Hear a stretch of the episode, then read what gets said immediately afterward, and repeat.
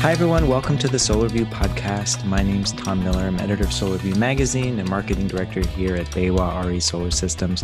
Today, we're chatting with Guillaume Casanova from our commercial solutions desk about what's going on in the world of commercial solar. We'll, we'll talk a little bit about momentum, the momentum Guillaume's been tracking in the commercial segment. We'll talk about storage. We'll talk about integrators and, and what drives the economics of, of commercial storage. And we'll also touch on some supply supply chain uh, and shortages as well. So, Guillaume, thanks for joining me. How's your week going yeah, so far? Very good. Thanks for having me back.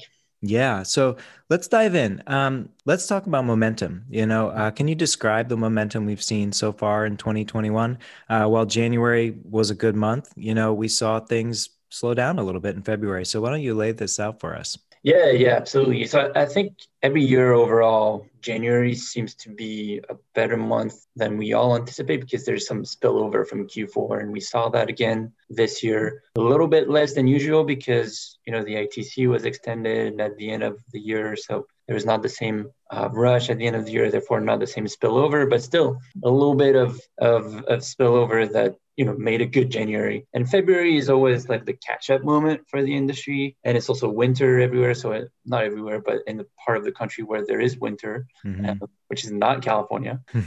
and and um, you you so you see the developers installers not necessarily being able to go on roofs and delaying installation. So not only it's like we catch we catch our breath there's winter so there's less installations so that creates you know a little bit of a of a lull moment. So it's a good mm-hmm. time for people to take vacation and then there's compounding effect. And this year i think you know there was additional issues or factors right? You would you'd seen um, the what the people call I think the deep freeze or something mm, in Texas. Right? Texas, so, yeah. Yeah, so markets that usually would would contribute to our numbers or and for the industry overall. And this year we didn't we didn't get to enjoy it as much because for a full week, well, they didn't have any power, right? So right they had bigger issues than than um, installing solar panels and, and making sure the industry ran correctly so overall, yeah, February was a bit slower. And commercial, you know, since COVID, uh, it's always been, I guess, the segment of the industry that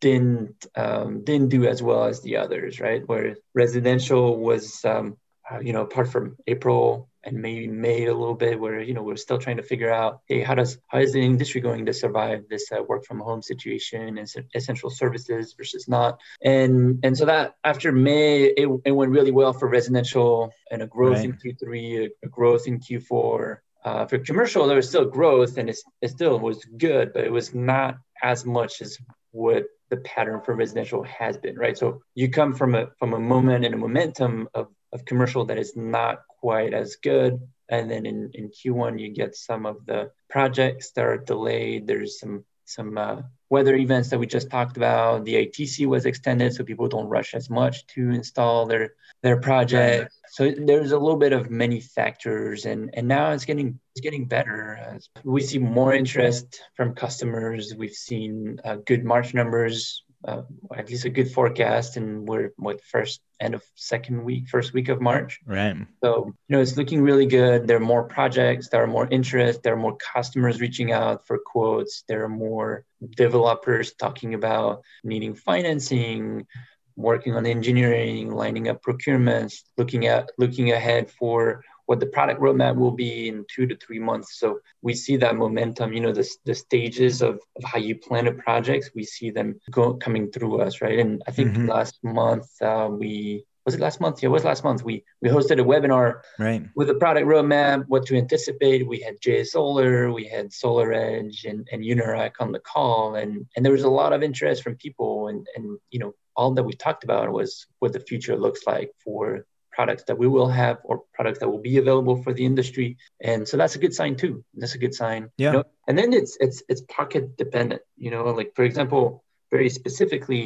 in san diego for whatever reason it takes weeks to get permits right? So that's just the authority having jurisdiction just not being as as fast as it could be right? And so right. there's probably some covid moments there's probably a lot of other stuff but um that affects the market too, right? So the, there's many different things, and and but right now I think we're on a good good track. Mm-hmm. Great. Yeah. yeah. And if folks want to go back and watch or listen to that webinar we had with Unirac and LONGi and um, SolarEdge, right? Um, they can go back and listen to that podcast on our magazine site. And if folks are interested in getting into commercial projects and are interested in what Guillaume is talking about, he is the one you should connect with. And you can do that through our website, uh, solar-distribution.com. Guillaume, I want to bring up something we talked about last month, which was solar and green stocks. You know, we you were super bullish, you know, like yeah. we're going gangbusters, you know, you were tracking the market for us. We were all really excited. And now, you know, some of the most famous names, you know, we we dropped 30%. So are you still equally bullish? You know, what drove this correction and how are you feeling now? Yeah, I mean, overall, I think nothing has changed. And if you if you look at um, at the news, right? So the stock, there, there's several things that makes a, a, stock move, but a big a big reason why the stock move is what news you hear, and therefore how does that change the outlook mm-hmm. for a company, for an industry, for a segment? And there are no news that have changed the outlook dramatically for the negative uh, for green stocks, solar energy in general. So uh, and, and maybe the backtrack a little bit here, the, the, reason why the stocks are going down is because the way you, you value stocks is you look at uh, the discount rate and you do what the, people call it. One of the valuation method is the discounted cash flow valuation method. So you look at the discount rate and you discount your future earnings and you say, therefore, if you add them, at the next 10 years of earnings, the future earnings, and you discount them with the um, risk-free rate and, and the inflations, then you get a certain value, right? And overall, in the past couple weeks, three weeks maybe, you know, there's been chatter in, in the markets that there's going to be inflation over the next uh, few years. And if there's more inflation, that means your discount rate is greater. Therefore, the value of your earnings is worth less today. Therefore, the stock goes down. Mm-hmm. Um, so that's really what's going on. It doesn't change anything about solar, right? It's, right. still the same administration that is very uh, green oriented with the Green Act that they passed, with the ITC that they've extended already. There are going to be the same amount of investments. Nothing has changed. There's the same enthusiasm. The, the US has formally or, or will be formally a, a member of the, the, what is it, the Paris, Paris Climate Accords, yeah.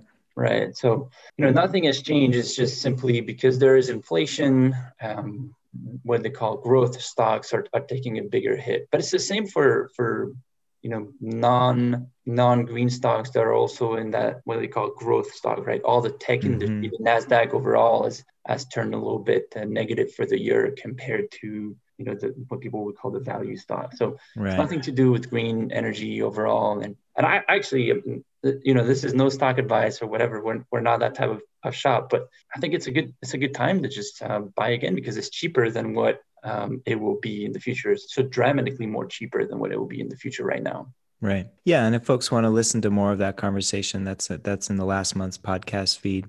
Let's let's pivot a little bit and talk about storage. Um, yeah. You know, w- what are you tracking there? Yeah, storage is of high interest for us. I mean, first of all, compared to last year, I think you know an informal metric that right now we're seeing is there's about five to six x the amount of of proposals that we're generating. Mm. Um, there's a lot of interest from customers all across the country um, for various type of installations. You know, we have some in California for an agricultural packaging plant. Um, so without, without giving up names, the, if you eat, uh, if you buy onions at Trader Joe or, or Safeway, it's very likely that that where we're looking at um, a storage proposal is that farm or that packaging plant, sorry. Uh, there's one in the Northeast where we're thinking of, um, we're working with a customer to potentially put uh, reduced demand charges for a hotel um, in Connecticut. You know, so the, the demands is everywhere. There's a library in the middle of the country. There is uh, an off-grid project in the Caribbean. Right, so demand is there. People are coming to us. Uh, what we see is is still the same thing though. Is hey, not everybody knows about storage. Um, the concept is sound, and you know we understand it. You put your energy in your battery bank, and you use it at a different time so that you reduce your electricity mm-hmm. bill. But it, it's a little bit more complex than this. You need to model it out, and and we're seeing a, a lot of customers asking, hey, how should how should I do this? What do, what do I need to use? What platform? Help me out. Um, you know, we take them through the stages of of doing a, a commercial storage proposal. We show them how it would work. what to look for for future projects. So we're seeing a, a, a vast interest. I would call it vast, vast mm. interest. Yeah, I like that. So is it so time of use is the most is the key factor for a lot of these projects. I'm not as familiar with this segment, obviously. Yeah, so so that's one of them. That's definitely one of them. Uh, time of use um, helps a lot. There's there are many different ways. So if you look at the grid, there's about 13 different ways to to monetize revenue streams from the grid. Mm-hmm. And right now for commercials, there are five or six that makes a lot of sense. Mm-hmm. Um, there's demand charge management. There's peak shaving. Shaving. There's uh, time of use, like you're saying um, then you can participate in the wholesale market. So there's there's so many different uh, revenue streams that you can you can try to grab, right?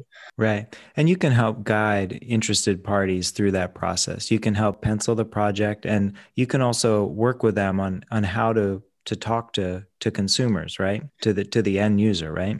Yeah, exactly. And and there are some quick tips that you can give them. You know, if your your electricity bill is not above thirty thousand dollars a month, it's unlikely that your system will be in, in the industry people say in the money, you know. Mm. If if it's not thirty thousand dollars a month, it's unlikely if your demand charges um, are not more than fifty percent of your utility bill. Also, that's that's maybe an orange flag or a pink flag. Mm-hmm. Um, yeah, and you, you want to be able to install a minimum solar size of 200 kilowatt. Anything under this, we wouldn't have a solution necessarily that that would be favorable for customers, right? Because what we want to look at is you say, hey, we're going to install storage and we're going to save you we're going to save you money on your electricity bill for the next 10 to 15 years, however long the storage will be in play. Right. And then again, you take those cash flows that you save, you discount them. So same method, you discount them and you say, this is the value of the project. And we, you need to be able to get to at least seven to eight percent uh, return on investment for customers to to want to invest more time in learning about this, right? If if it's to save them two to three percent, you know, if your right. return on investment is two to three percent, it doesn't make quite much sense because you know obviously two to three percent if you compare to where you can put your money in savings accounts, it's much, much better. But there is such a big educational step to take. Um, it's the first time it's a big investment. You need to usually take a finance, take on financing from either your local bank or a new financing institution. So it's just paperwork heavy. You need to you you depend on a lot of people so you, you want to see a good return on investment right and yeah yeah it's, it's, a risk reward factor right you take a certain amount of risk with installing a system so you, you definitely want to see a good reward right mm-hmm. yeah Great. So let's talk a little bit about storage and the role of integrators uh, yeah. into this. You know, can you tell us more about you know what integrators are, why they're important, how how they drive the economics of storage? Yeah, I think I think that's the key part of storage overall.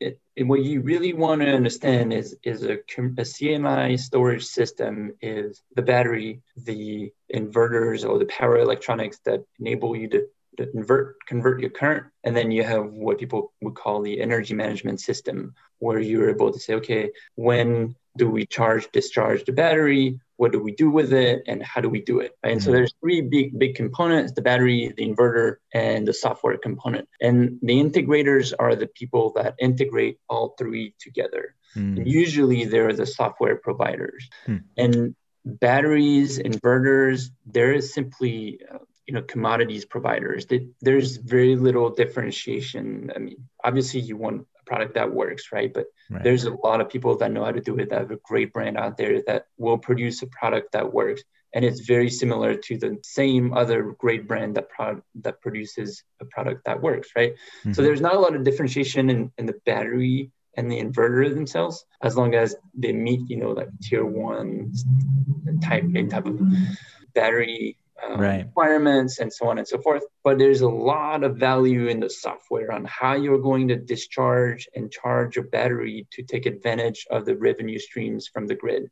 Mm-hmm. And for the software to be excellent, you would want as many data points as possible. It all goes back to the network effect, right? These software leverage they call it AI, machine learning. There's a little bit of this, but essentially predictive analytics, right? Mm-hmm. They look at the past performance of not only the system, but also all the systems that have been installed and decide and predict hey according to past performance this is how much electricity you're going to use in the in the next minute in the next hour and therefore this is what we're going to do with your battery so we maximize your investment mm-hmm. so the more data points the better the software is and the more revenue or the more savings you get out of your storage system and and you see it out there you know not to to mention names that compare uh, but we work with STEM um, and we've compared the system to other softwares that will stay nameless. But if you compare, you see for equivalent battery packs and system size, the blended savings per kilowatt hour for the STEM software is about 10 to 15% higher than some of the others. Mm. Right? And it, it simply is a software play again here. So it's how good were you at making your software and how good uh, and how much data that you have available to for the software to make the calculations and to predict how many uh, how much savings you will be able to to get out of your system so yeah did i did i answer your question or i went i totally think so yeah no yeah. that was super clear yeah. So you got, like got the products, you've got inverters and panels, and you're going to pay X amount for that, you know, mm-hmm. and you can calculate system size and potential return on that. But then you really have to factor in the software component, and that's going to be a key factor in how much you're saving. That's what you're saying, right? Yeah, exactly. So I, I think a good parallel though is understanding the value of data and think of social media and how much we hate social media but the more you go on the social media platforms that you use every day, um, the better they'll be able to target you ads that you're more likely to purchase a product, right? So mm-hmm. if if you're a certain type of person, you like outdoors and and it shows in your browsing history, you would get more ads for maybe you know outdoor rated shoes or whatever. Um, but if you go once or twice, the, the, system doesn't know you, and therefore it maybe is going to try to sell you a bike, and you don't right. biking, right? So storage is kind of like that. It's like the more data it has, the more it knows about the building, the better it can make uh, predictions about what it'll need. Got it. Um, let's shift gears a little bit and talk about storage uh, manufacturers. Um, mm-hmm. And I think this is going to lead us to some constraint supply questions. But yeah, we are hearing that a lot of the storage manufacturers are, are sold out for the rest of the year. Is, is that true? And or should we be concerned? Yes, uh, it is true that it is very hard to, or lead times are very long to get a storage system. Um, yeah, if you, if you were to talk to some of the manufacturers today, they would give you a timeline that is very likely to be end of 2021 early 2022, which is essentially you know 10 to 12 months from now. Mm-hmm. That that is a little bit of an issue because um, it, it slows down people, right? say, oh, I don't have a product for a year. I was ready to add budgeted an expense for this year. It can slow down and make people reconsider. Let's just wait in the year, and in the year maybe pricing will be better because storage is going through a cost decline curve. Um, so that that is a little bit annoying. Also when you talk to customers and they have an interest and they say okay when can when would be the delivery time frame and you say in a year you know it's not the same conversation anymore it, it slows mm-hmm. down everything and then you know like any market demand versus supply and if if there's a lot of demand not a lot of supply usually um, it, it, drives pricing up right so right. you see a lot of a lot of uh, there's there's concern in the industry, right? And, it, and it's hard, therefore, to talk to customers. They're excited about their project, and you need to break, break the news that hey, sorry, we're not going to deliver until January or February of next year, and and that's there's a oh moment, and it's not that necessarily they go away, but it pushes them to say, can I find better elsewhere, right? Uh, can I go talk to someone else and maybe they'll have the batteries. So that's what we're seeing. Um, but you know, like the whole year, I feel like uh, the whole industry is going through you know a little bit of a shortages. Right. The few things that people can do is get smart about storage, get knowledgeable, make sure they understand what it is, how to monetize, how to value things. Because you know, the truth is, is the close rate is still low. Mm-hmm. and so mm-hmm. you're going to have to have a lot of conversations to get to just like a project that goes through the finish line right? Right. So the more educated you are the better you'll be at, at getting there. So they could have conversations with you for the next six months about how do yeah. we do this better? How do we put make these pitches make these proposals go through those processes and get better and better at it? Yeah there's that. And then you know, like six six to nine months um, of project development is not unheard of also in the industry. Mm-hmm. Um, so it's not like they shouldn't do storage, right? Quite the right. contrary. They should they should get super smart. They should find the customers. They should find the interest in the market. They should understand the, the pockets of where the market is thriving at the moment, and then we should discuss those projects and we should start modeling it out on energy toolbase and look at the utility bills and the interval data and say, hey, according to these, this is your return on investment for this type of project. What do you think? You know, how would the customer react? Let's try a different size of battery. Does that change the economics? There's also just simply looking, hey, is this building better with or without storage? There, there are some uh, systems that you storage is not accretive in value, right? So you would install the solar, it would tell you, oh, it's a 15% return on investment, and you add storage to it with the cost of storage uh, versus the savings that it provides, then your return on investment becomes 12%. percent mm hmm so how do you make a decision there, right? It's not it's not a, a better solution for the customer. So there's a lot of things to think about, um, and it takes time. Right? I, have been discussing a storage project for the past two months with a customer, and we're simply still at, hey, the modeling. What do you think?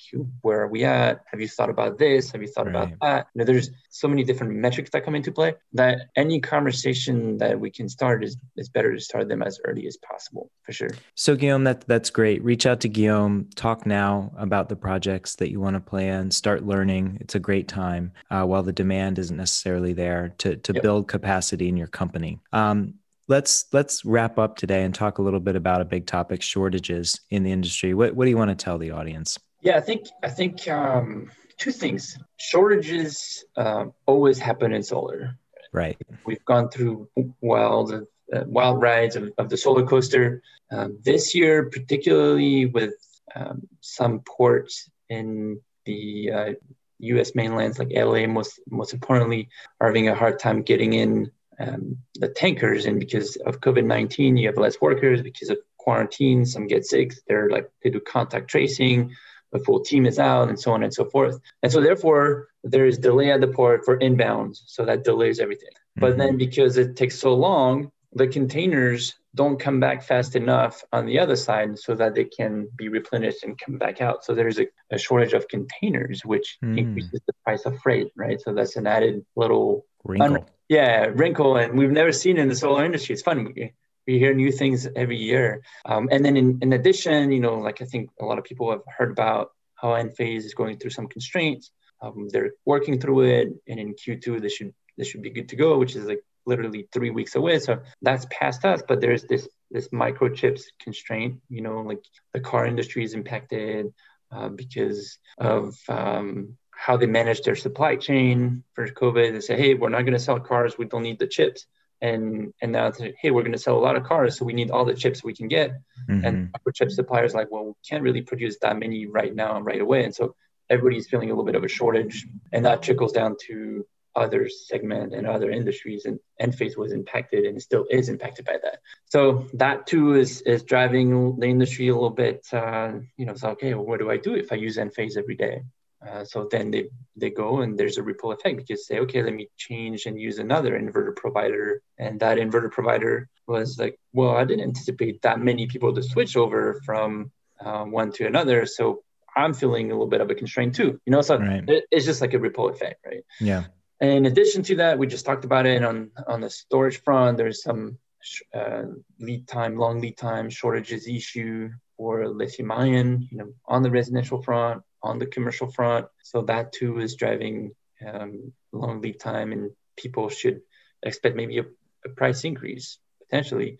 But that's also a really good opportunity to plan really well, right? It it provides the savvy EPCs that have been in the market, a good opportunity to say and go to their main suppliers and work with them and say, hey, we there's a shortage coming in or coming up. What do you want us to do so that we have products available for our customers, right? Mm-hmm. So that's mm-hmm. where reaching out to uh, BayWa and, and the account managers or their account reps is really, really important say, hey, what is your forecasted demand for the next three, four, five months? So that I know about it I can look out for you and make sure you have the product available. And because they'll have the product available, they'll be able to maybe take market share against their local competitors that didn't do that planning effort. Right. And so that, you know, and when there is a, a, a bad situation, there are always opportunities to to make it to make good out of it.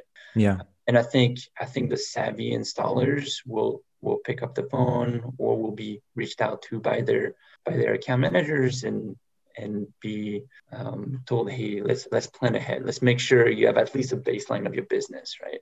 Right. So I would that's I would invite, yeah. I was just going to say that's a key factor. You know, that's what we do really well. We help contractors yeah. plan uh, procure, you know, and be successful. So definitely reach out to your account manager to talk about these kinds of. If you have concerns about supply, uh, talk to your account manager, and then you know show them your pipeline. Let's talk about how many projects you have queued up, and let's get you product allocated. Yeah, exactly. And you know, selfishly on on the commercial front, a little plug is we're we're going to have a good amount of uh, products for and units for the uh, provide rapid shutdown, right? The, there's the JMS unit from SMA that's a little bit new. There's the AP Smart unit also that is new for other inverter manufacturers. We're going to be well stocked. We're going to have a good amount of it, and we plan really well. Uh, so if you find out that your typical supplier uh, may be out of stock for a certain amount of time or has extended lead times, it's a perfect moment to just come talk to us. You know, we'll yeah. be happy to help you out. Great.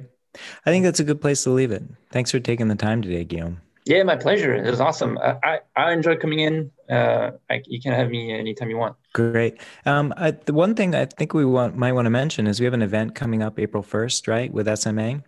That's correct. Yeah, we're going to hold a webinar with SMA. We're going to talk about their Core One product, their Peak Three product. So it'd be commercial focused. If you're an EPC that is working in commercial, it's going to be a great event. It's going to be a conversation with uh, some of their key salespeople about the value proposition. We're going to talk about their new rapid shutdown units, the JMS uh, unit that I was just talking about prior. And then uh, we might touch on also the Power Up program, the benefits it provides. So it's going to be a very interesting conversations, especially if, if you're not a uh, if you're not too familiar with the SMA value proposition. Come in, uh, they're fun people. They're good to talk to, and and uh, it'll be a good good time. And it's not a joke. April yep. first, but it's not a joke. That's right.